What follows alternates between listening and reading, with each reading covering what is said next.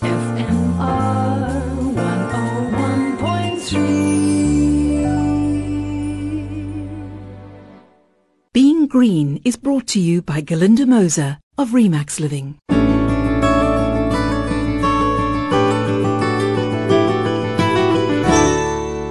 Hello and welcome to Being Green. I'm Glynis Crook.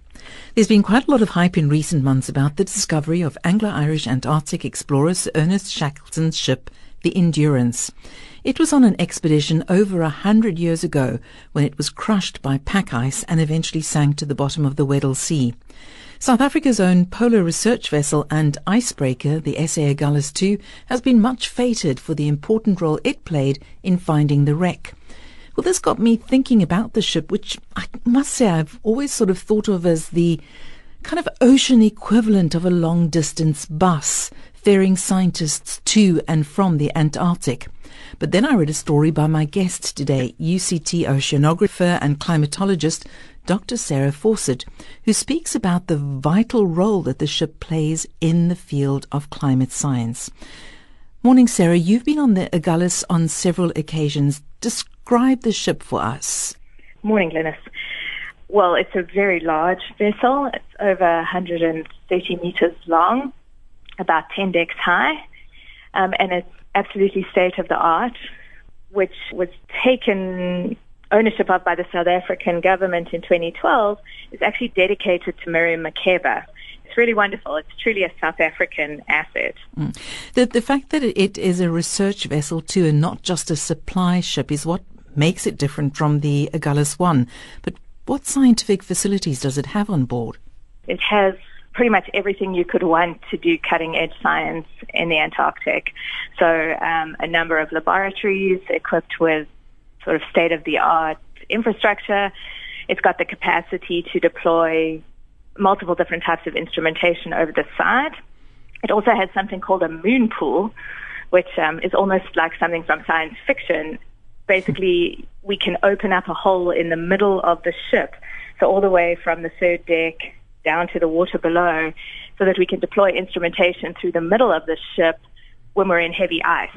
Because, of course, where the ship is, there's not going to be ice, so you have a path down to the water. And then, of course, it's equipped appropriately for bird watching and seal, you know, people who do research on seals. So on the upper decks, there's appropriate space for doing uh, that kind of work, those kinds of observations as well. So, what kind of studies have been done in recent times? I know this is going to be too many to name, but just very briefly, so give us an idea of how it does contribute. Right, certainly too many to get into. So I'm an oceanographer, so I think a lot about the open ocean waters, right? So the distance between Cape Town and the Antarctic continent.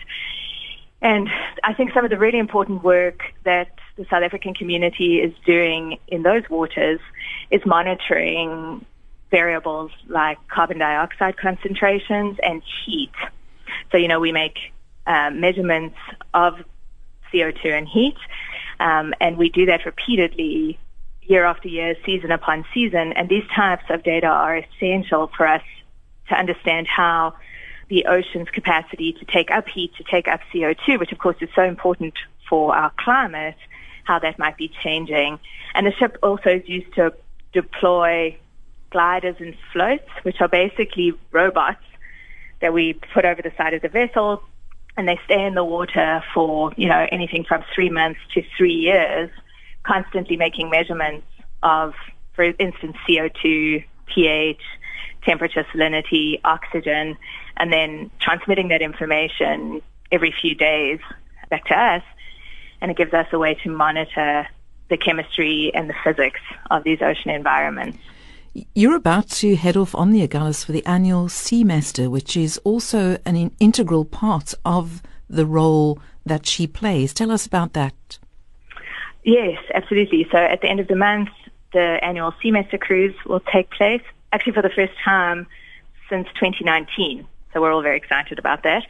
So that is an educational program that is run on the Agulhas II.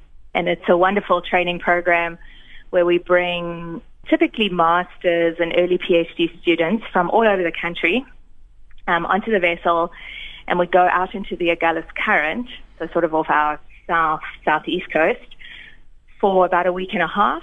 And we do sort of all manner of hands-on oceanographic training that you can think of. So there's about 50 students and upwards of 20 odd lecturers from all over the country.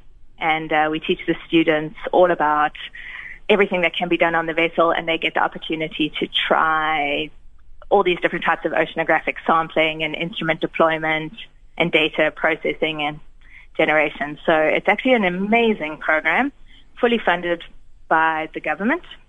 And as I said, we work very hard to ensure that we particularly bring on students who wouldn't otherwise have the opportunity to go on the vessel.